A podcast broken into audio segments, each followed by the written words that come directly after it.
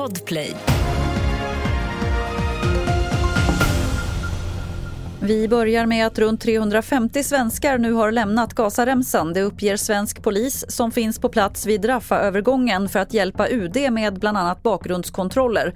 Under helgen har totalt över 100 svenska medborgare getts grönt ljus av lokala myndigheter att korsa Rafah och ta sig in i Egypten. Julhandeln är igång och nu inför Black Friday finns risken att man får bluff-sms, mejl och falska annonser från bedragare.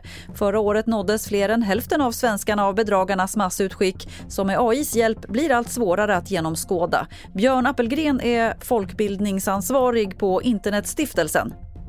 Bluffmail och bluff-sms som handlar om olika typer av paketleveranser. De har fastnat i tullen eller man kan spåra dem eller så har man blivit tvungen att betala en, en påminnelseavgift. Och då ska man klicka på en länk och väldigt ofta så kommer man då till en falsk webbsida där man ska dela med sig av personlig information. Och vi avslutar i Spanien där rättegången mot artisten Shakira inleds idag i Barcelona. Spanska åklagare anklagar henne för att ha undanhållit den spanska staten cirka 166 miljoner kronor i skatt. Hon riskerar över åtta års fängelse och 275 miljoner kronor i böter om hon döms. Shakira själv menar att hon redan betalt sin skuld. Fler nyheter finns på tv4.se. Jag heter Lotta Wall.